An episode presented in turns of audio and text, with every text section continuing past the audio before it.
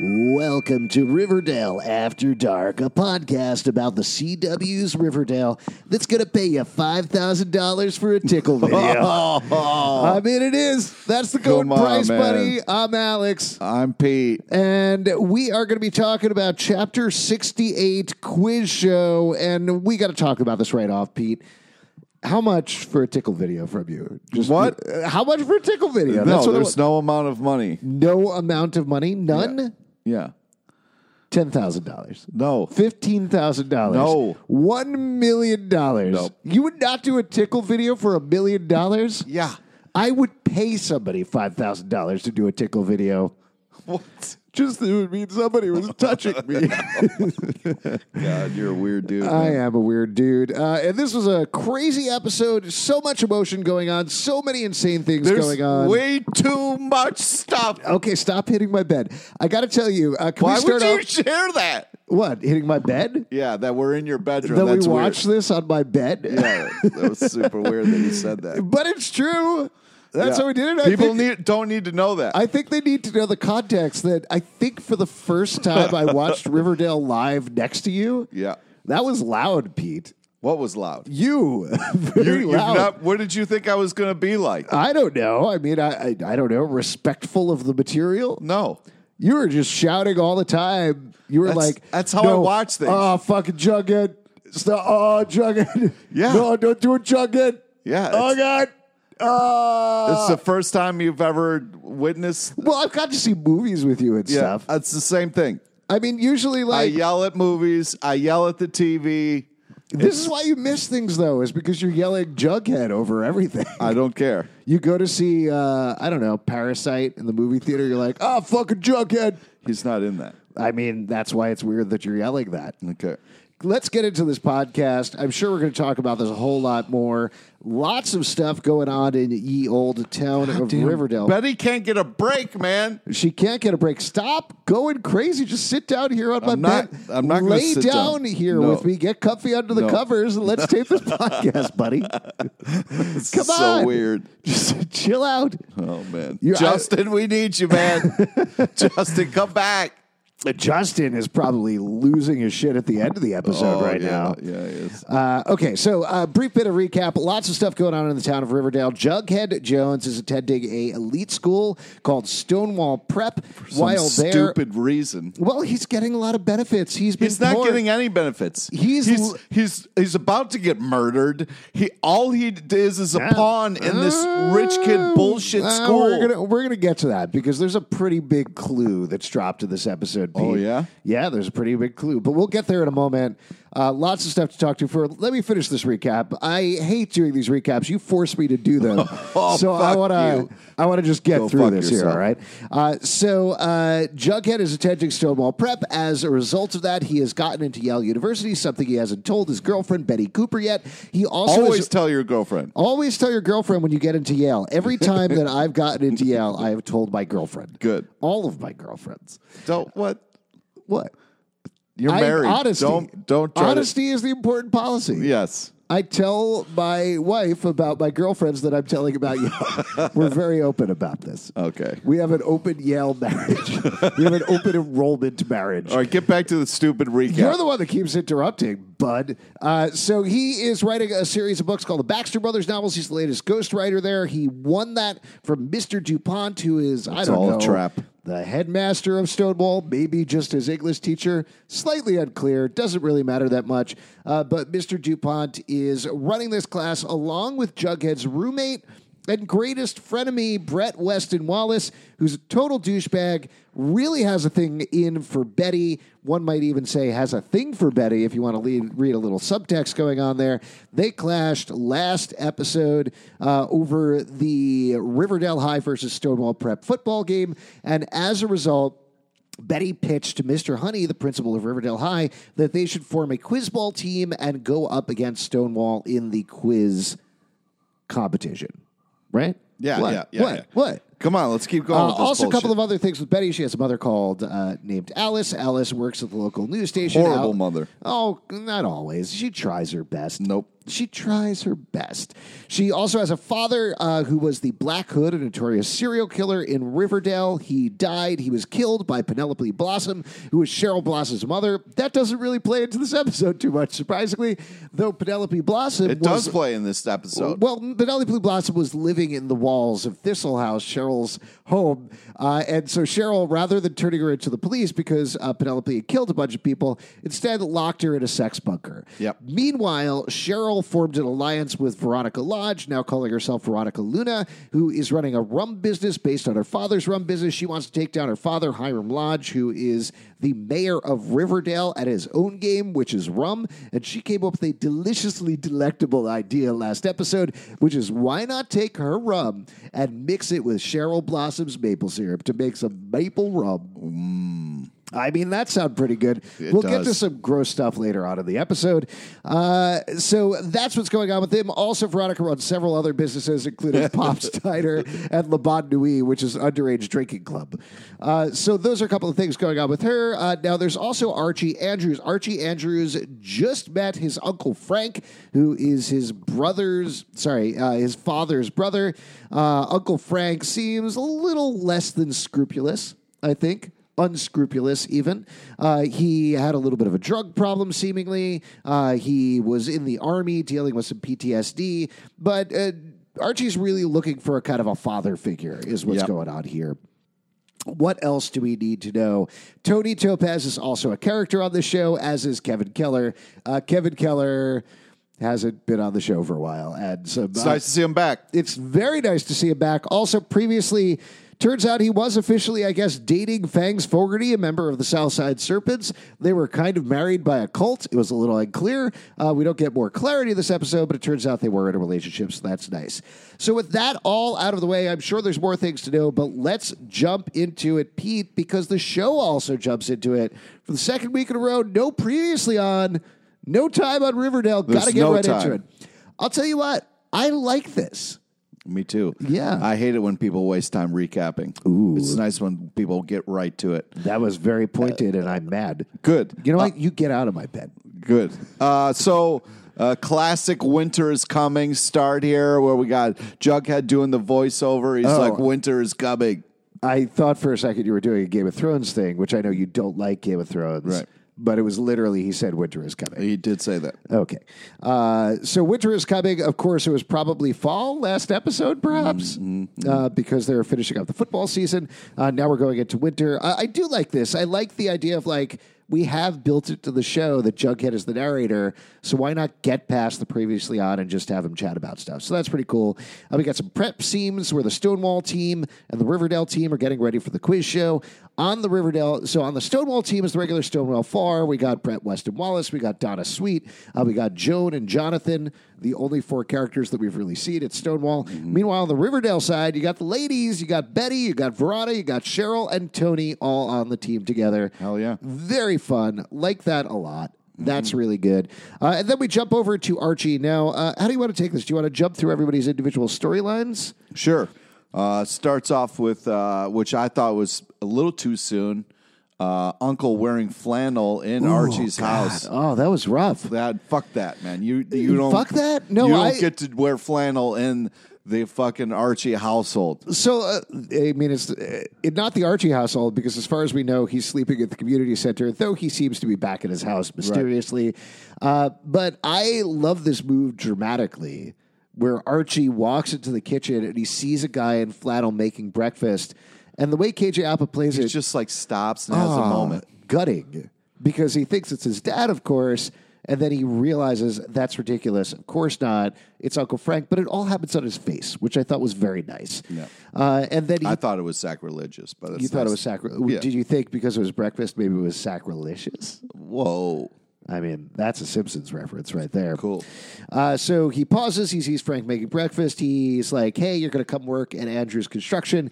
Hands up the tool belt. No, not just ain't too, but handsome his dad's too, but which is also sacrilegious. You, just don't said- give you don't give another I man. just want to clarify: it's a tool belt, not a two butt, which is what I think you said. no. Oh yeah, you're gonna correct me, motherfucker. You stumble over shit all the time. I do, but I just if people want to listen to something, I want to make sure they don't think that he hands him a two butt.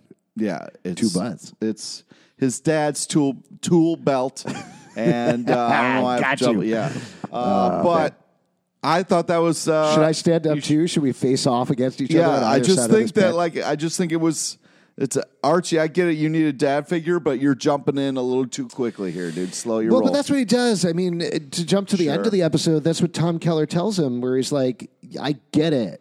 You know, you want somebody to replace your dad. You're very trusting, but you got to be less trusting. And I don't think Archie's ever going to get there because he's Archie Andrews, classic comic book character. Uh, and that he's a puppy dog. We've talked about that always, but, you know, yeah. we'll see. I'm just saying, if your mom says he's a piece of shit, and everyone around you says your uncle's a piece of shit, maybe not just like him immediately. But he has flannel and he has a beard. It's basically his dad. That's fucked up. it is pretty fucked up. Uh, so he had some of the tool belts, uh, and then uh, the main conflict of this plot line, excuse me, plot line. Don't you dare. just, just because I made fun of you for five Yeah, solid minutes exactly, for saying yeah. two butts, Yeah. uh, I'm allowed to mispronounce things. All right, Yeah. Sure. Cool. Cool. Give How's me it feel? my space. asshole? Let let me live my truth. uh, so the main uh, thrust of this plot line is Tom Keller has been working as I guess the foreman. Yeah, it's like a and then little Archie unclear- shows up, fires him. It's like my uncle's running shit now. Everybody, let's get to work. Right. It's basically the inmates running the asylum here. Like Tom Keller, I don't know what his job is. I didn't know he was working at Andrews Construction. Well, Well, he had to do something after being sheriff. well he wasn't sheriff anymore, and then he was working as some sort of kids boxing consultant, Yep, and then also a sheriff's consultant. yep. But then at some intervening time, he ended up working, I guess, at Andrews Construct- uh, construction, doing yeah. the books. Yep. All right, fair enough. Uh, so he's pretty upset about it. He's like, I can't believe you walked in. I can't believe you fired me. This is ludicrous. Uh, and uh, he points out that the books are totally in disrepair, but Frank don't care. Frank don't care.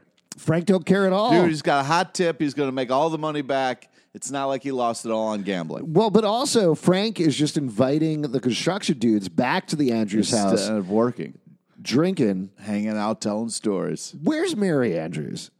Where is she? She's angry upstairs. is what She's she- she's hiding. yeah. in a if room you in don't a like stick? some, if you don't like somebody, you're not going to hang downstairs with them. Do you think she's playing Minecraft with Jelly Bean? I hope That's so. where she is. She's over at Jelly Beans. They're upstairs playing Minecraft. That would be cool. That would be cool. I mean, assu- pers- it would be great if Molly Ringwald would have walked out and broken a beer bottle over his head because he deserves that. right, and just put it up to his neck. Yeah. it was like you fucking get out of Get here, out you my- get piece out- of shit. I'm gonna kill you. I don't care if this goes above the ratings of the CW. You piece of shit. I'm gonna cut your neck. I'm gonna give you a crimson necktie.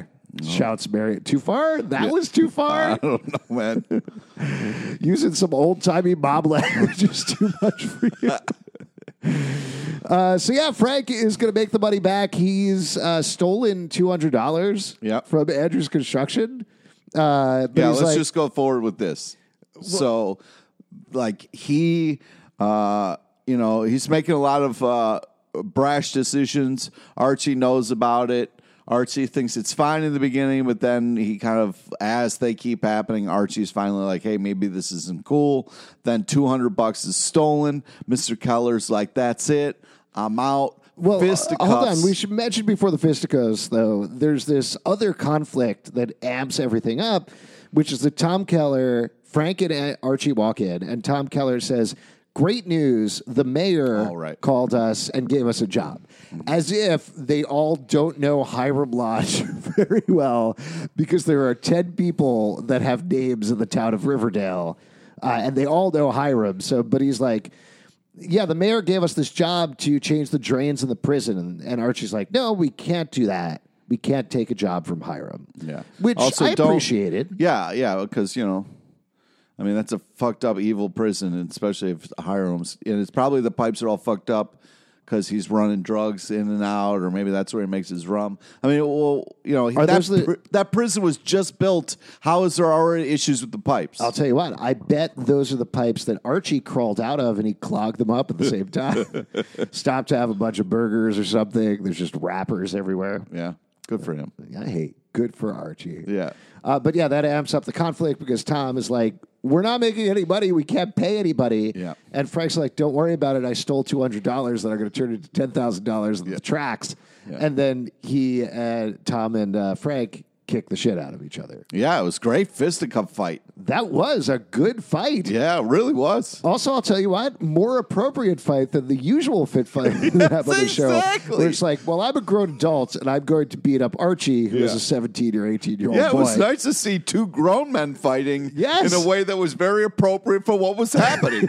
yes, it was. it wasn't some weird random shit or some hooded person. It was just two people who really disagree that escalates in a way that you could totally see them fighting. I'll tell you, I really liked this episode, and I think part of it was it had the regular Riverdale insanity. We'll get to this in a moment, but multiple sledgehammers, tickling No, videos. there must have been a sale on sledgehammers, and because everybody had a sledgehammer scene, Yeah. yeah. it's like, listen, we got more sledgehammers than we know what to do with. We ordered too many. We're gonna have to work this in this. you got to get this in, otherwise we're fucked. The CW is going to find out. Yeah. They're going to cancel us. Yeah, because we our budget, the sledgehammer budget is They're just crazy going high. to shove All American right into our time slot. I'm sorry, uh, KJ Oppa, we're going to have to let you go. We got too many sledgehammers. Too many sledgehammers. Uh, but yeah, there's all this craziness, but at the same time, this episode really gave the craziness a great emotional weight to it. And I think a lot of the conversations, particularly when we get into talking about the Betty and Jughead stuff, but it was very well written. I thought it was very well written, very well acted. And I think that played out through the Archie storyline as well, where there was a good emotional grounding to it. I liked uh, a lot of the Archie stuff, especially later on, but we'll get to that. Well, yeah, l- let's jump into that. So they have this uh, big actual fight, uh, and Archie is pissed at Frank. Uh, he says, "Why didn't you run this by me 1st And he says, "Because you're my nephew." And he yells at him, and he's Yeah, ups- loudly. loudly. Yeah. But again, I like this choice here of him saying, This is, I am a man. I'm a grown man. And to be like, No, my nephew who is 17 or 18 years old, yes, I'll listen to you, is really hard for me. So I like that. And li- that, because that's the thing that keeps sucking Archie back in is the fact that there is probably a kernel of goodness in Frank, but the badness keeps coming out. Yeah. So uh, Frank does pay Archie back because after all of that, he bets on the races and wins. Yeah, I guess he had, uh, I had a hot tip and Yeah. it paid off. There you go. Uh, and he's pissed though. He tells him it can't happen again. He yells at him. Yeah. Talks about the old respect and honor. Uh, uh, f- what's nice is Archie, the only time Archie really seems like he has it together is when he's kind of uh, doing the construction thing because it's like, even though he's trying with the boxing gym, it seems like such a hot mess. So it's nice to see him, like, at least with his dad's construction site, like, he holds that in such high regard that he doesn't want anything, like, bad to happen to that, which is kind of great. Yeah, it is pretty great. Uh, and he, there's a very nice line at the end of that scene where Frank is like, "You sound just like him." Yeah. uh, and that transfers. That really, there's a little more to it, but it really completes that arc from Archie looking at Frank and being like, "Wow, you're like my dad." To Frank looking at Archie and being like, "You're like my brother," Yeah. uh, which I thought was sweet. Like, there's a nice degree of paralleling there. And then also, what was nice is Archie goes around and gives people their bonuses, he does. and he He has a s- talks to Tom Keller. yeah, he sits down with Tom Keller.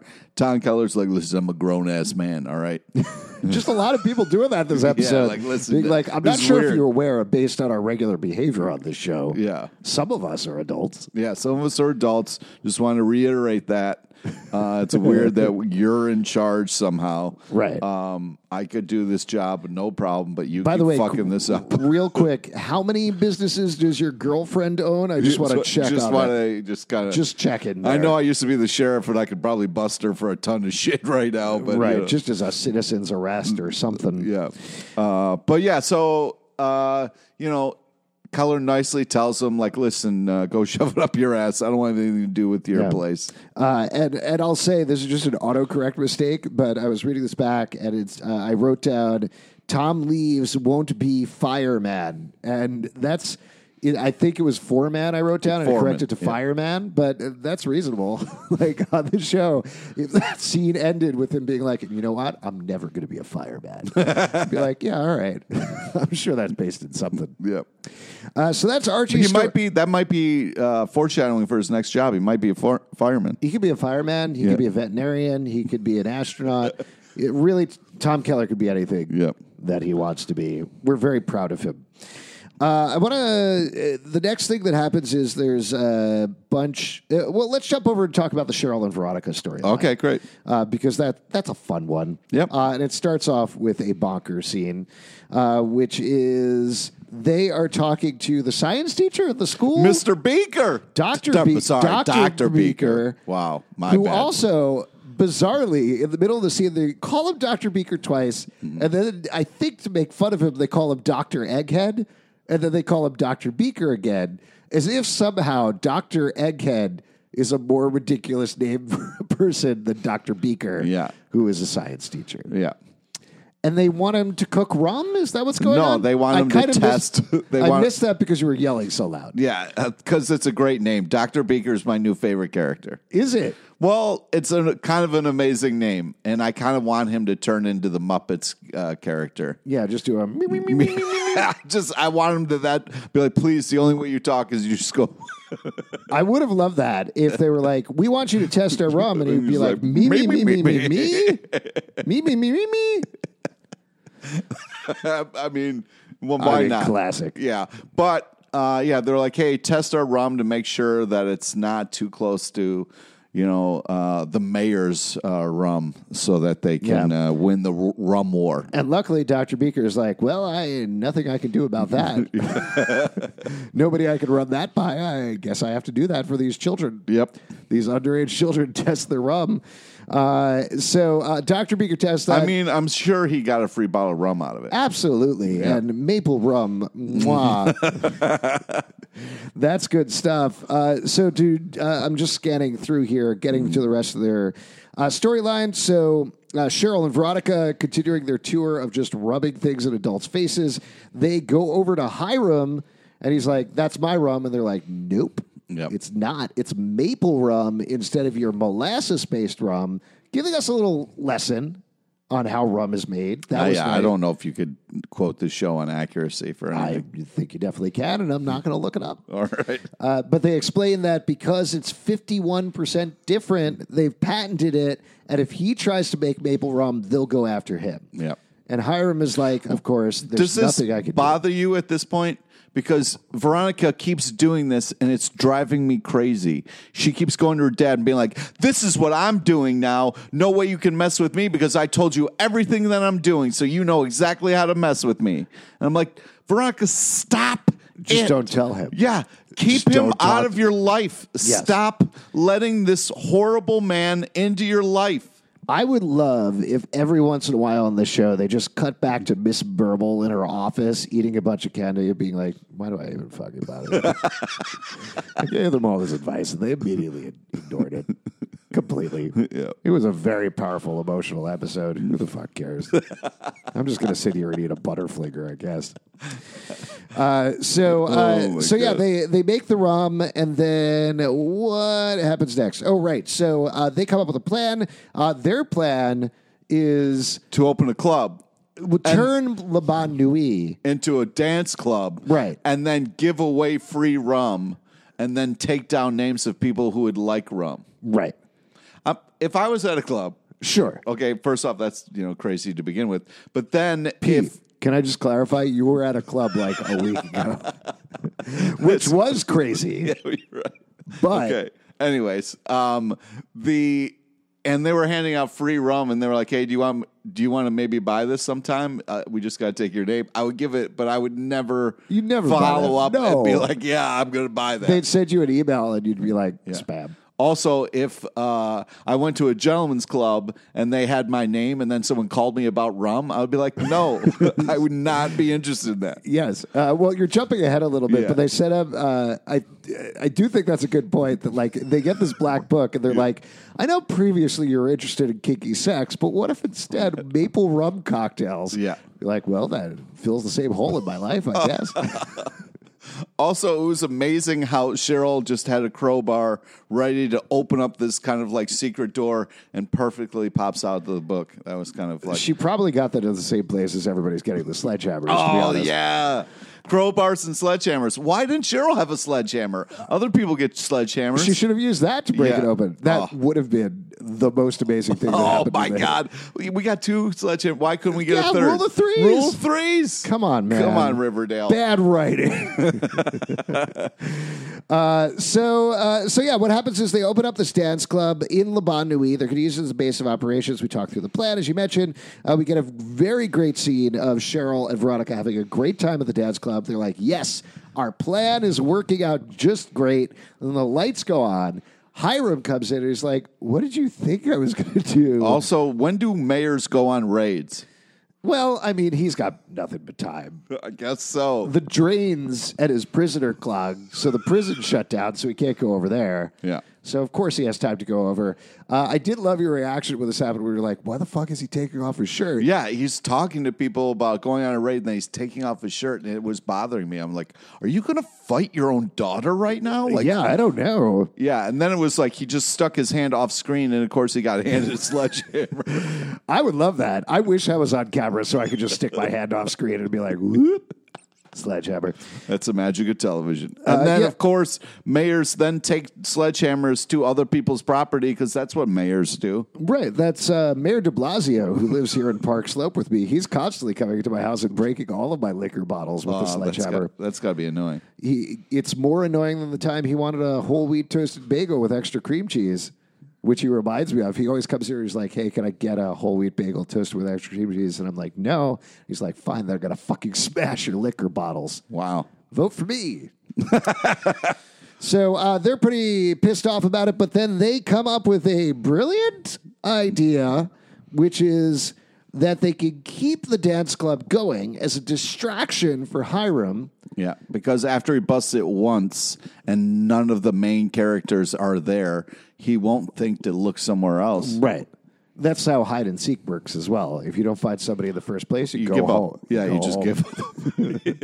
give up. Uh, so instead, they take over the Maple Club, the old sex club that Penelope used to run. Uh, as you mentioned, they find the black book there. We got a montage scene of them calling up the clients and offering them rum. on old timey phones. Very fun. Yeah. I enjoy that. I love the out of time stuff on this show. Yeah, it just it's delightful. Uh, and they're like, "Whoo, that was a lot of work." And they very briefly touch on. They're like, "Oh, this is a lot of work between high school and running three businesses. What if we got somebody else to run this?" At which point, Cheryl's like, "I have a great idea." Oh, I keep somebody in a sex bunker. Right. And then we visit the sex bunker where Penelope is just wandering around, Yeah. not chained up, not locked in or anything like that. Also, in case you've forgotten, Penelope Blossom, the gargoyle king, who killed Betty's father in front of her, granted he's the Black Hood, but killed a man, had gargoyles chase them through the woods. Cheryl shot arrows at her and the gargoyles. She escaped and then was living in the walls of Thistle House and gaslighted Cheryl into thinking that A, her the corpse of her brother was talking to her, and B, the other brother that she thought she had eaten in the womb was talking to her through a doll. Through a doll, yeah. And then she's like, you know what? If we put you in a mask and put you back at exactly the same place you are, No one will know. nobody will know. Is this show too crazy for you yet? Nope. Not Wow. quite there. Wow. Not quite there. One more sledgehammer and it would have gotten too far. Uh, but not quite there. Uh, it is crazy, though, that they're like, well, we trust you Yeah. now that you're wearing a mask. You're not going to do anything Also, if bad. you went into some place and there was a lady wearing a mask, a a rum club? Yeah, if you wanted a rum club. I mean, that's to be expected. okay. all right, Yes. my bad. So I- I- that would put you at ease seeing someone in a mask, at a right, ru- because it'd be like, underground ah, ru- who's that? Mysterious. Got to have a rum hito, I guess. Yeah. I wrote down the two drinks they did because this was the first time maple rum sounded gross to me. They have a maple rum punch and maple hitos is what they're serving, among I assume other things. And that was the point where it struck me like that's too sweet. Like that's too much sugar. Well, the yeah, because in mojito they use they use cane sugar, and like that would uh, then that, and they use use rum, so that's fine. But then like maple rum might make it too sweet. You might be right on that. Yeah, I just feel like uh, this might be a specific thing, but when I have too much sugar, I get I start to get a big old headache. Oh wow. Uh, so I wouldn't go there. That's the main reason I wouldn't go to this former sex club where a masked murderer wanders around running the place. yeah. Uh, is that uh, the drinks are too sweet. Uh, and uh, they get a text from Pop Tate, the most surprising moment to the episode, uh, because it turns out Pop Tate has a cell phone and can text people. I was very surprised about that. Uh, but Pop Tate's like, yep, sure enough, Hiram uh, raided Laban Nui, and they're like, nice, good plan, we're good to go Yeah. For one night, we're for good. one night. And then we get let's go through the big plot line of the episode. The ep- the plot line that was so big I couldn't hear half of it because you were screaming. Whatever. We missed a whole part of the show because of your shitty internet. So don't yell It's at me. just- We missed like 30 seconds. No, we missed like a minute 40 that we'll never get back. What could possibly have happened? To I the- don't know. We cut back and Cheryl was taking a It sledgehammer. was it was Betty. It was I'm sorry. Betty was taking No, a it's sle- fine. I mean, to be fair, yes, my, my internet buffered for a second, and we went from Jughead being like, "Brett, what did you do?" and it was spinning, spinning, spinning, and then Betty's with a sledgehammer smashing something, and it was like, And well, you wow, that's uh, actually a- said out loud, Oh, what could we miss? Like we were watching a normal show, you asshole. You're unbelievable. "What could possibly happen in a minute 40? Oh, Yeah, everybody's dead, everything. and there's Yeah. aliens now. Yeah. All right, Yeah, yep. okay, we'll roll with that." Uh, so we You can't change the channel for a second on this show. No, absolutely not. You gotta you gotta watch this with eyes wide open. So Be- Bughead post coital lying there, and as they're lying there, Jughead's so happy he accidentally says, I got into Yale. yeah, And then Betty's like, You didn't tell me you got into Yale? that's what I shout at the end of sex every time. oh, I got it to y'all. And I'm you know what? Betty's right, man. You got it. You can't you can't lie. Uh, yeah, you can't lie. I think like Especially when it's something that like Betty's school that she's been trying her whole life to get Can we into. talk broad strokes about this plot line here? Sure. There's certainly a lot of stuff to go through, but I want to get your feeling on this because a lot this happened last episode as well, which Betty brings up that Jughead did not tell her about the secret society, presumably for about a month. yeah. Now he didn't tell her about a Yale for a shorter period of time, but he didn't tell her about that. Is Jughead in the wrong here? Is he more in the wrong than Betty? Yes. Yeah. Yeah. So he is he fucking up the relationship at this point? Yes, he is. Okay. Why are you saying it with such Do trepidation? you think they should break up over it? no. Oh. I think Jughead has to work on being a better person. I think so, but he's not going to because he died. And at the end of the episode, Betty and Archie are together. Oh my God. Don't you dare casually say that. You don't know that that's going to happen. Just because someone holds their somebody else's hand and looks lovingly into their eyes doesn't mean anything. Yeah. Well, I don't think that's what it means, actually. Uh, so, but we'll get there in a second. Uh, so, Betty and Jughead, uh, they have the argument over Yale. She, it's a very mild argument at first. She is almost convincing herself that she's happy about it. She's happy for him. And then Brett calls her out and riles her up. Again, I have a weird autocorrect thing here where it says Rios her. You don't have to read what your autocorrect said. All right. I- I Nobody do. cares. This is we have on our Patreon Slack. One of the rooms is what are your autocorrect mistakes not with true. alt attaches. That's not true. People love it. No. they love it. Nobody. Oh, I loves just it. licked the microphone. Why did I do that? That's gross. What are you doing? Come here, lie down with me again. dude. I hate you. lie down on my bed. Uh, so uh, at that point, DuPont tells Jughead uh, that his story about the boy in the river. Yes, Pete, you have a question. Yeah. Just go right ahead. Jughead seems like such a smart person, but he is so dumb and it's driving me nuts. And especially in this episode, he's clearly a pawn and he's being pushed around a board that he has no idea what's going on. He didn't get into Yale. They got him into Yale because it was like because of Brett or whatever. It's all this skull and whatever bullshit. And he- they're just going to fuck him over. And why does he not see that coming? here's there's certainly sh- much stronger indications this episode that DuPont is manipulating him into some situation. It's been clear since the since the jump. I, all right. I think it's clear if you know you're watching. Also, when your roommate puts on a fucking mask and tries to beat you, you you need but to it's a leave that bunny school. mask, and bunnies are f- pleasant. You and need to cute. leave that school and that toxic fucking bullshit. I don't know, man. I, I think the way that they've been playing it, I understand what you're saying in essence, but I think the way that they're playing it is very specifically that it could go either way. But this is the episode where it starts to tip very strongly in that direction. And it tips strongly in that direction because DuPont is clearly pushing him to give up information about something. Yeah. Because, and I'm just going to throw that out there. I don't think Jughead's a great writer. They talk about he as a great writer. How dare you? He's been writing every episode. This is true. And Betty read his writing and was really impressed oh, by he's it. been writing the nonsense story of Riverdale over the past four seasons. yeah. Okay. Eh, His first story that he's like Baxter Brothers novel is which they call him out on is they're like the boy in the river isn't strong enough. The boy in the river is Jason Blossom. Yeah, I know. How can you say it's not strong enough? It happened. It was real and it tore a lot of It lives apart. happened. It's like if I was like, That's here's, like saying, here's "Hey, a this- mystery for the Hardy Boys, all about this guy Bed Tundy." you know, it's the same thing. It's Right, the- but- it's Riverdale is a nearby town. They're not. Nobody's going to read that and not be like, "That's about your friend Jason Blossom, idiot." Right, but also, how can you say that's not strong enough? That was the whole pilot of the fucking show. On so you just Riverdale- said on Riverdale the No. the, s- the No. whole start of the show wasn't good enough. That's not what I'm saying. In I'm not saying you're saying that the TV show said it about itself. I understand that. I think what I'm saying, eh, not I think what I'm saying, what I am saying is that Jughead just writing down what happened to him is not really fiction. Right.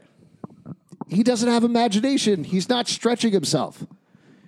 He's going to end up writing mysteries about what he had for breakfast that morning when he runs out of stuff that happens to him. I, you know what? I'm going to give him uh, a, a pass on whether or not his writing is good. That's not the point here. All right, we need to move on because there's way too much other shit going on. All right, fine. Yeah, we, we you have someplace to go. I forgot about that. Uh, you are sleeping here tonight, Pete. No way. So Tucker in. No way. put on your jabbies. I got you a onesie. you get in that, or you get under the covers, Pete. Oh my god. Uh, so I feel like yeah, Kevin He, Keller right now. he tells him that the uh, river isn't strong enough. Serial killers are a stronger idea. So oh, and then he just casually drops the Brotherhood is coming to visit. Yeah. The Brotherhood. Right. If somebody says to me, "Hey, the Brotherhood is coming," Right. I'm out. I, you, you, there's no, there's never been a good thing that happened after someone says the Brotherhood is well, coming. to be fair, I think the Brotherhood is the name of the publishing unit, and they sit there at a long table in shadow. In shadow. in shadow. Yeah. Which is a very cool move. yes, of course. It's terrifying. And this is what I'm saying about tipping their hand that they're like, serial killers are stronger. Tell us about this brown hood. Yeah. We're going to, like, they're, get, they're trying to get something. They're trying to get something out of him, some sort of information. I don't know if they're acolytes of the Black Hood or something weird like that is going on there, but certainly it's not just about writing Baxter Brothers books. Uh, Jughead, of course, then goes and talks to Charles, who seems relatively innocuous this episode, but I also think, like, it, get in terms of tipping the hand, it seems like he has to be connected to the stuff in some way, right? I don't know, man. I've I Charles has been like they they went away from him for a while, and it I, I, he almost seemed kind of normal in this episode. Normally, I'm like, this dude is fucked Well, he's up. normal, but he's the place they're getting all their information from. Jughead goes to Charles and says, uh, Betty also goes to you- Charles. Right. You, I need to know about serial killers. And he's like, what about the Black Hood? And then uh, Betty goes to Charles and is like, I want you to investigate Brett for me. And he's like, well, I don't know, but okay. Uh, and then uh, he talks to the Brotherhood and he pitches them the story about a serial killer named the Fishmonger. They're not very interested in that. So he says, what because about Uh, he a, guts his. That was creepy, man. yeah, what about a social media thing? I do wonder if Also, that was uh, the fishmonger is a shout out to um, Fiddler on the Roof.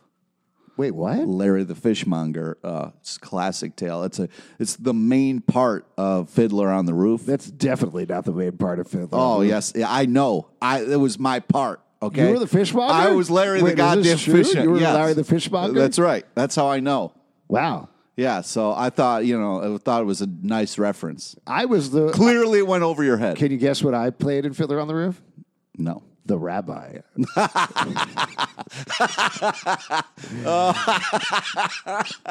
That's fantastic. Yeah, we are very close to having a full production of Fiddler on the Roof on this podcast. Yeah. Uh, I'd say I hope they did that as the musical this year, except they just announced that they're going to be doing Hedwig and the Angry Inch. So Yeah. maybe they'll do Fiddler next year, Pete. Uh, so eventually they're like, uh, you know, DuPont steps in and says, uh, sorry about Jughead's stupid ideas about social media and a fishmonger. He's much better when he does personal stuff, at which point Jughead freezes and offers up something called the brown hood, Yeah. which is what they accept. And I'll tell you, Jughead is not totally in the right here. But again, I liked how this scene was played because Cole Sprouse, across the board in this plot line, is playing very earnest with Jughead, very in over his head for the first time. Mm-hmm. And to stand in front of this board of people he wants to impress, Right, because they hold his fate in their hands. yeah, it makes a lot of sense that he is. I don't think he's trying to sell out Betty. He just gets scared, and But it's what the only pisses thing me he can off is think he of. doesn't then go talk to Betty about that. He doesn't say, "Hey, listen, Betty, uh, this is what happened. This is why I had to do this. I panicked. You know, I freaked out. I shouldn't do these things." But what does he do? No, he doesn't. He goes on about, about his life. Yeah, and this leads to the big blow up, which uh, Charles discovers something about Brett, which is that his dad paid someone to do the PSATs for him so he could get into Stonewall. Betty runs into the room where Betty and Jug, uh, Yeah, I where was- Jughead. this and- was an Archie move. I've never, s- yeah, Betty. Come on, man, you're better. They than this. do that sometimes. They Yeah. run up to people and just accuse them of shit. Yeah. So she runs in, accuses Brett of it, and Brett's like, "Well, that's nothing compared to what Jughead's been doing, selling you out on your dad and pitching stories based on it." And then she loses it. As she should. Loses it. She gets livid. She yells at Jughead. He deserved it. And then she goes too far, I think, and says the only reason he got into Yale is because of Stonewall. That's that's not going too far. No, of course that is. As he calls out not going that too like he's no, she's basically saying I deserve to go to Yale, not you because I'm smarter than you. Yeah, That's the dig there. Well, the dig is you couldn't have gotten into Yale on your own. You needed this shitty, evil school to get in. This is the first time and I still don't think they're totally going in this direction based on a thing we're going to talk about in a second. But this is the first time where I felt like, oh, there is a legitimate actual crack in this relationship because these Don't you emo- well because these emotions and these things they're going to felt real to me this idea that it is simmering under what's going on with betty that i she does feel smarter than jughead she does feel like i deserve yale more Mm-hmm. even if that and i don't think that's necessarily true they both deserve to go there but she's ripping into him because of it Well, yeah. She just And has vice She's versa. had time to process her feelings on it. It was totally natural, natural to lash out like that. Absolutely. Uh, and She's lucky Then, he didn't go all evil Betty on him. and then things get even worse when Charles reveals to her he talked to his friend at Yale and found out they didn't want to accept the daughter of the Black Of course, Hood. of course. Of course. Yeah, of course. No, I don't Yale's know. Shitty like that. They would want somebody with a good story. You think they would want s- the child of the Black Hood? Absolutely. Wow. Yeah. Serial killer daughter who made good and pushed past it and had great grades. Sure, when you put that spin on it. Exactly. But, you know, they've got alumni and people to appease, and having a daughter of a serial killer might not be a good look for them. But I'll tell you Do you know what. how many serial- serial killers go to Yale? I mean, they don't need that extra press. Bed Tundy's kid went there. Yeah, Oh, yeah. of course, he did. That guy. Anybody can get into Yale. Anybody can get into Yale. I'll tell you what. I applied to two colleges, Cornell and Yale, and I was like, "Fuck you, Yale. I'm going to Cornell." Wow. That's I di- not I true. didn't get into Yale. Yeah. Did you really apply, though? I did, but I applied early decision to Cornell, uh, and I got into Cornell. So I was like, eh, I'll just go to Cornell. I'm not going to worry about this. Yeah, I mean, but you're, what did Yale say? you're required at the point that you get an early admission Oh. to take that school. I applied regular admission to Yale, so I had to uh, decline my application. Ooh. I'll tell you what, probably wouldn't have gotten in. uh, but another thing that say I had a, I had a higher GPA than Betty. I'm just saying. Do you, you can't get higher than 4.0. What did she say? She had a 4.1. She had a 4.1. I had a 4.25. How can you? I thought 4 was the, s- the ceiling. It depends on whether you have A pluses or not. If you have an A plus, it's a 4.5. That's bullshit. We had A pluses in my school. I had a 4.25. I was still number 32 in my class. Good. we were either crazy smart or they gave out grades real easily. One of the two. Uh, but then we get uh, the records. Oh, uh, then we get the scene that we cut in on. Uh, Jughead lays into uh, Brett a little bit, and About then time. we got cut off there, and then we cut back in on Betty smashing, smashing her dad's grave gravestone with a sledgehammer, parallel paralleling the scene from the season premiere where she was looking at it, and now she's completely turned. Very sad, very awful. Well, I thought it was a great way to take out her rage. You know, her dad cost her Yale. And so I th- it makes sense. You go because they're handing out free sledgehammers in Riverdale. You get your sledgehammer, you take it out on your dead dad. I thought it was a great use. It, she didn't turn into Dark Betty. She didn't murder somebody. She just took a sledgehammer to her dad's grave. There was that press pic they released that wasn't in the show where they had the big banner over Main Street that said Sledgehammer Days. January 24th. through Don't 30th. forget, January 24th, sledgehammer day. Everybody gets a sledgehammer. but only two. Only two, not three. oh, man. Uh, and then uh, Alice goes to comfort her. This is also very sweet and sad. And then we get, I think, in my mind, the biggest, most important scene in the episode, even more important than the final scene. no, we already covered the most important scene Dr. Beaker. Dr. Beaker. Oh, I thought you were going to say the tickling scene, which we completely haven't talked about the Kevin Not yet, storyline because yet. you did it in the top. I I know. We'll we'll go back and talk about that. Uh, but uh, this is Jughead goes to comfort Betty. They apologize to each other, and again, they have this really beautiful dialogue uh, where she says, "It's hard for me to untangle that from being sad about not going to Yale." Yeah. and just being like uh, being honest with each other is what this relationship has always been about. Yeah, I know. And this felt to me like such a honest, true. But I feel conversation. like uh, Jughead didn't do a good enough job in that apology. Like he was all cute and snuggly with Betty, and was like, "Oh, you know that it's fine what you did. It's totally rational. I'm I'm, I'm glad you did it, which is great, right thing to say." But he never said, "I'm sorry for being a douche and lying to you and Well, you fucking." basically did. Eh, he could have been a little bit more clear. Sure. But I think the the sense was there. But the reason I think this is the most important scene is because he says, "You know what? I'm going to get I'm going to help you get into Yale for the game we're playing." And she's like, "What? The quiz show?" And he says, "No, for the bigger, Bigger game, game. we're playing." Yeah. And that to be that has to be tipping the hand to what's really going on in the background. Because I think we've had a sense of this with the murder board that Betty was looking at a couple of episodes back. There's something that Betty and Jughead have been doing in the background this entire time that we just have not seen. There be has to amazing. be, right? That would be amazing. Don't get me excited about something that's not going to happen. No, I really think this is going to happen because, like, I think this is the explanation.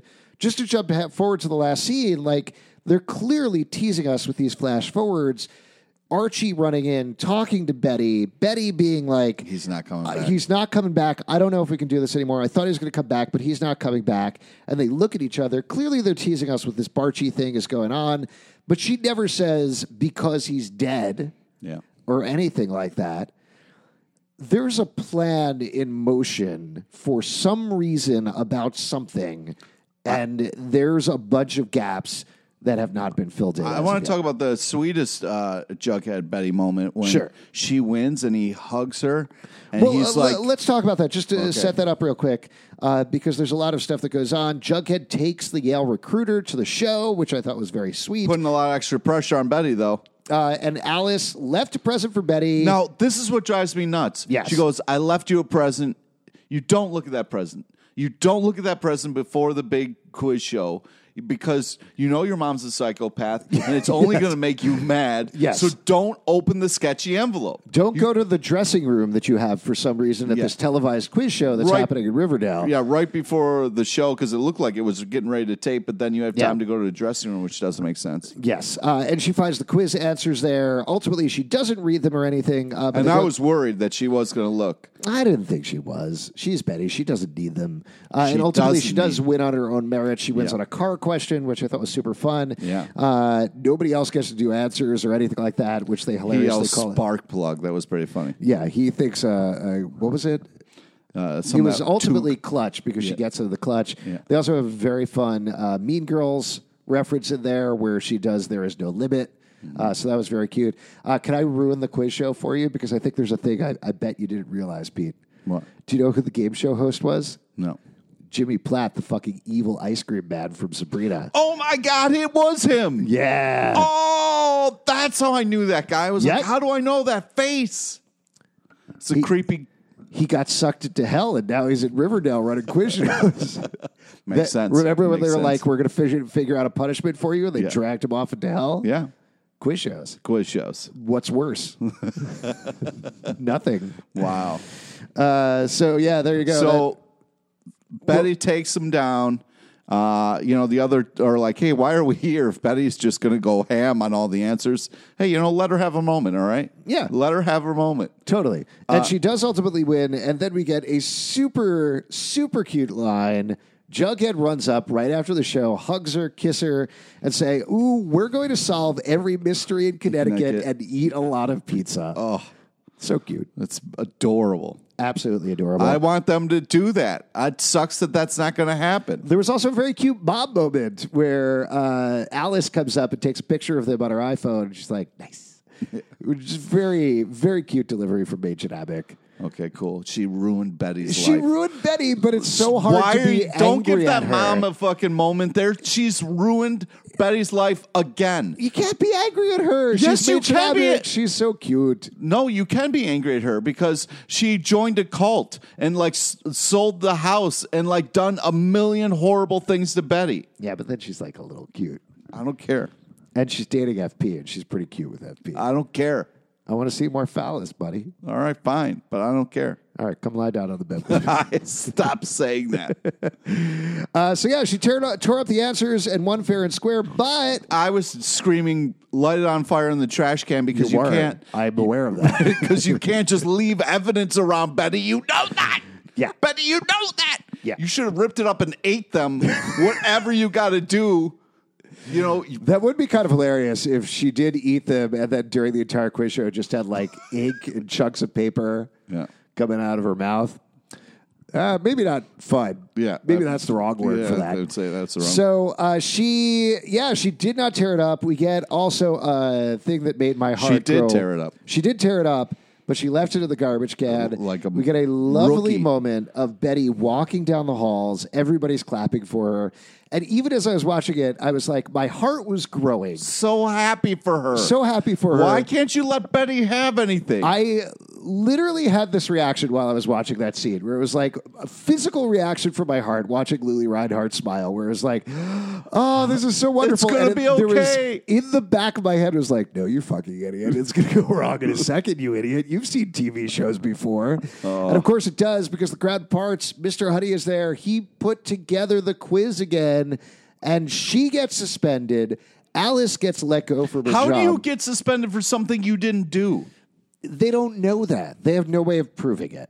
Like even if she told the truth, and she did tell the truth, and she There's seems very a camera in resigned the to it. dressing room. You can't see No, her. there's like, not a look- camera in the I dressing don't room. know, you man. pervert. I'm just saying, like, Are there? Do you put cameras in your the, No. every dressing room you go I'm into? just upset that there's no way to prove that she didn't look. sure. Fucking asshole. I mean, it certainly seems like you put cameras in dressing rooms. Oh my god. So, anyways, Uh, so, anyways, uh, yeah. So she is suspended. Uh, Stonewall wins, which certainly this whole and thing. she's way too easy on her mom. She was like, her mom's drinking, and uh, you know, r- seemed wait, to have a very nice gin and tonic rather than a uh, looked like a vodka maple- soda to me. Do you think like it was a maple rum and tonic? it wasn't brown enough. No, it was it was definitely clear clear Yeah. alcohol. So, um, rum can be clear. Anyways, so she's waiting for Betty to get home, drinking, and I'm going, "Oh, you evil woman!" And Betty immediately lets her off the hook, which I'm like, "Come on, Betty." I know, but I think she knows this was going to happen, and she seems resigned, and she's like, "Everything's going to go bad for me." Makes which me is very so sad. Fucking sad. It is very sad. There's another thing that happens because immediately after that, Jughead gets pissed, and under the Quill and Skull Secret Society guidelines, Yeah, ch- challenges him to a duel. But what here's what the- year are we living in? You don't challenge someone to a duel. they had old timey phones and stuff. That roommate that you're being polite and challenged to a duel put on a mask and tried to beat you. You don't fucking. Oh, God damn it, Jughead. No, no, I get it. But the one thing that I wanted to point out is that Brett never says, yes, of course I put it back together. I think this lends more credence to Mr. Hen- Honey is working with Stonewall. He was the one that put it together. You're goddamn right. I think so. Yep. All right, let's jump back and talk about Tickle Palooza before we wrap this up. Uh, Kevin Keller finally got a storyline. Okay, in wait, this wait. episode. Sorry, Yes. all right, all right, all right. Yes, yes. Hold on, hold on. Yes. Okay, first off, First Kevin off, and Fangs were magic First together. off, we got before we get into this, just real quick, I'm gonna I'm gonna just slide 10 10 k over here on the bed. Yeah. I'm gonna leave it over here. I'm gonna set up this camera and we'll just see what happens. Go if you ahead. actually did that, punch you in the face and take the money and run. really, Yeah. that's what this relationship means to you. because what I'm doing is I'm uh, actually filming uh, secret criminal face punching videos. Great. That's my sexual fetish: So being robbed and I- getting punched in the face. I'm kind of pissed off at Kevin because Fangs was trying to be honest and being like, "Hey, I was brainwashed." Kevin's like, "Yeah, yeah, I heard it before," and he's like, "Let's go on a real date." And Kevin immediately says no and shuts him down. I get it; you're being protective of your heart. That's cool. Yeah. but Kevin, you've been waiting for this. It finally happened, and you just jump to some strange dude on a Tinder date, and the strange dude goes, "Hey, I got us a hotel room. Hope that's cool." And Kevin's like, "Sure, Kev, come on, come on, Kev." That's the gay lifestyle, man. That's what Don't don't say that. it's not. It was hilarious how quickly it happened. Where the guy walks in, he's like, "Hey, my name's Carrie. I know you just uh, trolled me on Grindem or whatever we're using now on the show. Uh, you want to go to a hotel room?" And Kevin's like, "Yeah, sure. Sure, yep. Sounds good. I see no problems Just get with me this." away from Fangs, my true love. And then they're sitting at True Love. I know they were married, kind of. Yeah. But we never really saw them together. They lightly kissed once. Kevin was very much in love with Fangs for a while. I don't. I don't know if that was clear. Well, They guess what? hung out in the same vicinity. I for a went to while. Oh, the set and I talked to Kevin, and that's you what he did? told me, yeah. In- in the character Kevin, not the actor Casey Cott. That's right. Okay, uh, I do love that. Then he gets to the bar, and the guys they're hanging out at the bar, and the guys like, "Hey, before we go up there, real quick, uh, I film tickle videos. Uh, let me explain what tickle No, videos. no, they were in the room. No, no, no. They were downstairs at the bar, and then they went up to the room. Oh. Because the dude was up in the room, I think. Or No, was no, there- no, no. I was thought there they- a bar in the room? No, they. Were, I don't know, but they were making out, so I assume they were in the hotel room. Oh, and then he kept trying to tickle Kevin in his place where he's missing a kidney, and Kevin was a little sensitive about it. He was like, "What's with weird dudes on first dates?" I was like, "Online dating is tough, Kev. All right, Yeah. you got to learn that the hard way, I guess." Uh, so it turns out that he fil- he doesn't want to be involved. He just films these tickle videos. He films thousands, maybe, of tickle videos. Yeah. Pays five thousand dollars a pop. Yeah. nothing sexual, just tickling. yeah. Uh, Which, by the way, this is Listen, a real thing. If you're, that's great. People can tickle each other. It's awesome. yeah, they could tickle each other. It's just the way that it got executed. Was, Yeah. Also, Daryl took off his shirt and was cracking his knuckles. I was like, I don't think Daryl's in this just for the tickling. It looks like Daryl's gonna fuck Kevin up. he's definitely. And then a- they cut to afterwards, and I was like, okay, Kevin does not look good, guys. I don't know what just happened, but I don't think Kevin's okay. Hey, five thousand dollars for tickling. Another five thousand dollars, he could rip you in half. Yeah. just like literally, just limb from limb, take your legs and your arms, do the Hulk Wolverine thing, and just rip you in half. Oh. Ten k total, buddy. Come out. What's your life worth? uh, so yeah, and so then Kevin's like in this weird tickle world, and he's making a ton of loot. And I can't wait to see Kevin next episode. He's gonna have like a white fur coat on, and he's gonna be well, strutting. because down what the he halls does with all is he's that like, tickle "Can I money." do these tickle videos with somebody I like?" Right. And they say, "Sure." And then he goes after Fang. Goes after Fangs, and he says, "I know this is how weird. We can make a lot of money doing tickle videos." Allow me to explain. it's all right there. we Yes. can make a lot of money doing tickle videos. Yes. I mean it's kind of adorable. The two of them together doing It tickle is videos. adorable, and I think I think it's an entrance point to them starting a legit relationship because I feel like we're going to see them doing these tickling videos and then start to kiss. But I worry it's going to delve into hardcore porn. Oh. You know, just the way those things tend to It go. might tur- take a left turn. It might turn into like furry stuff. Listen, all I'm saying is lying on the same bed turns to tickling, turns to other things. Get on the bed, Pete. no way. Come on, buddy. You don't- I got the camera set up. No. Five Ks right there. I hate you. Stop this. Justin, please come back. Yeah. Uh, all right. Before we wrap up here, I'm just going to double check. I think uh, we got a couple of questions and comments on the episode from folks who watched it. Ooh, lots of them actually. So I'll try to speed through a couple. Uh, this from Austin Pierce says Kevin needs his own feature film ASAP. What do you think? You want to see a Kevin Keller feature film? Sure. Great. Thanks. No elaboration there. Uh, I don't think there's going to be a Riverdale movie anytime soon. If anything, we've talked about this before. Kevin would probably go over to Katie Keene before anything else. That would be great. More Kevin. This from uh, John George. Has Brett forgotten that Jughead is the president of a biker gang? Unless the duel is fought with epes, he's probably going to get his teeth kicked in. Uh, and then Darlene Deddy comments on that, and Jughead beat the Gargoyle King. Uh, so yeah, I think we saw for the promo that they're going to have a fist fight, not like a gunfight, which is a little more reasonable. Um, I don't know. I think. I think Brett could probably give him an even fight. What do you think? Brett could take Jughead any day of the week. You think so? Yeah, he's a lot bigger than Jughead. Uh, Sarah without an H says, "Is Kevin's new plot line going to be connected to the videotapes and Jug and Betty's sex tape?" What do you think? I don't know. I was worried that Kevin's going to get into the weird uh, kind of like video thing that Chick was into, and it's going to get weird for him. Yeah, I there, I feel like there's got to be a connection there, right? Like at the very least, there's got to be a connection between these tickling videotapes and the videotape that we still haven't followed up on of Betty and Jughead that happened in their room. Also, there is a video that there's just somebody taping people's doors, Right. I mean, that's the door pervert. Yeah. Which we'll find. which revealed. could be the tickle pervert. Uh, Jughead should have uh, pitched that. Yeah. My Baxter Brothers mystery is the door pervert. Yeah. they would have been like, well, he's like, it's from personal experience, so you know, do with it what you will.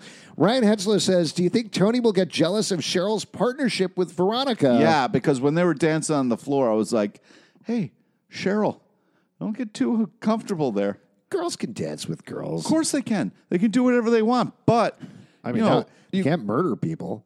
Well, You can't in this do- show you can. Yeah, I'd get away with it. Yeah. As they point out, several parents have murdered several other people. yeah. Uh, so yeah, one dance is cool, whatever. But like, you know, if I'm dating someone and they're spending a lot of time with somebody else, I'm gonna be like, "Hey, you know, it'd be fun if we hung out." I don't I don't think they're going to go that route. I mean, clearly Camila Mendez and Madeline Petch have a lot of chemistry on camera. They're fun to see together. I like the Cheryl Veronica pairing. Yep. Um, but I don't see it becoming romantic. Oh, it's not. be- I just think that the question was, do you think Tony will get a little jealous? And I was No. like, yes. Probably just of having lines. Oh, What? Too much? yeah, it's way too. Why is that too fucked up? She needs lines. She needs to get involved. Bring, like, if they're going to have somebody run the Makeable Club, maybe get Tony to do it instead of your murderous mother in a mask, right? Sure. You seem very put off by this. Yep. Okay. Uh, this is from Issa Ringbox. Uh, says Betty will mur- quote murder Jughead, so he's is free from actually being murdered by Brett, and Heidi seconds that, which I didn't realize we did votes on Twitter that way, but I guess that's been uh, approved and ratified into the Riverdale After Dark. Well, it's one of Constitution. those things where it's like I don't want to get uh, murdered by some uh, douchebag named Brett. It's like you get murdered by somebody you love. You know, like have evil Betty murdered. I, I think it's got to be more complicated than that. I think I think we are heading towards some sort of mistake. I do get the sense that Brett might actually think that Betty murdered Jughead, but based on that, we're playing a bigger game line. I also think that they're manipulating Brett and they're trying to find out something bigger about the Baxter Brothers novels and Stonewall and these videotapes. And there really is a connection. I between all hope of these because things. it's like I don't want this. You spend so much time trying to figure out this whole Baxter thing. I would be so happy if they took down Stonewall Prep, and that was the bigger thing that they were working on. Uh, we'll see. I I mention this every episode, but I'm always a big fan of connecting everything. I originally thought Jughead was faking his own death for it to be his novel to kind of like work on like how hard it would be to kill yeah, somebody. I think we're past that now, though. Uh, well, I'm- but we'll see. I, I like that theory for a while, but I feel like it's gotten too complicated for that. Yeah. Uh, this is from Michaela Taylor. Penelope be looking like the Phantom of the Opera at the end of tonight's episode. And shout out to Cheryl for handling her mom the way she did. Wish they had kept some of the Bughead kisses out and filling some plot gaps in Kevin's storyline.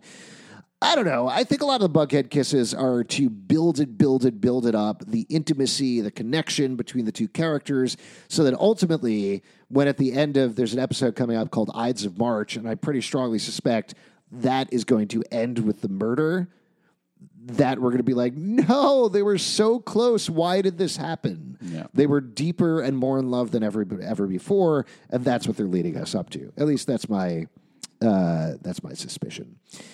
Uh, this is from Plea Pimani. My theory used to be that all of these, oh, this is your theory, I think, uh, all of these future scenes were part of Jughead's book that he's writing. We've seen it before where the kids all played their parents for the Midnight Club. But now with the new future scenes, I'm a little confused and don't know what to think. I for sure don't think Jughead dies. Are you still on the future story thing? I I I agree with this. I don't think Jughead uh, actually dies. Um, I think it's just something bigger. Uh, Dakota Cooter says, just a couple more here. Dakota Cooter says, I bet Betty will somehow get influenced by Brett's evilness and slowly go down the dark path to save what she loves by taking out whoever is in the way and indirectly kill what she loves through her madness. Or I accidentally watched Revenge of the Sith. I don't know anymore. Uh, if at if Betty shouts, you, I have the high ground at Jughead, I would be way into that. Yeah. Or what is it, McCluckin? If she shouts that, that would- McClunky? yeah, McClunky. Yeah, she shouts McClunky. That would be rad. Yeah. We'll do one more because I know you're checking your watch and you got to Dude, what the fuck, bro? I, dude, we got a lot of tweets here. Just one more. You'll like this one. This is from Bia. Bughead is endgame. What do you think, Pete? Why are you being? You're all Bughead all the time. I know. I had to. I was like, wait, because you like to try to trick me, and I was making sure that means. oh, there wasn't more to the tweet. yeah, Uh, yeah. Like Bughead is endgame, not I don't know if or like a classic Austin Yeah, I Powers think- Wayne's World type I thing. I love the fact that they lean on Betty and Jughead. They're the kind of the main people in the show, and their relationship kind of drives everything. And if you fuck that up, you're fucking the show up. They're definitely getting closer to the thing that I think they're doing, which is a fake Barchi relationship to freak out fans of Bughead, freak out fans of Barchi, finally hit that note that they've been wanting to hit for seasons, but that it is, my suspicion is, it is a ruse hiding something else. Jughead, of course, is not dead, and they are trying to find out whatever this greater evil is and take it down. Yeah. That's my suspicion. I hope s- I hope you're right, buddy. We'll see what happens. All right. Thank you all so much for listening. Pete, thanks for hanging out on this bed and letting me shoot this tickle video later. Uh, Patreon.com slash comic book club. If you'd like to support this show, we have a $5,000 You're not going to level. do the who won the episode? oh, I, I thought you had to go. I do have to go. All right, but who won the episode, Pete? Betty, all day, er day. You just wanted to say that. I did. It's been too long. Fine. Who'd you think won? Who do I- who won the episode? Mm-hmm. Uh, I mean, I got to go with Betty as well. She literally won the episode right before she lost, and she was so great throughout. Um, I did also like the just stuff that Jughead was doing. I also really like Dr. Beaker. I Dr. really Beaker. hope Dr. Beaker becomes a bigger part of the show. I want to see Dr. Beaker team up with Dr. Kirtle for Dr. Doctor. Doctor, doctor, doctor, doctor. Yeah.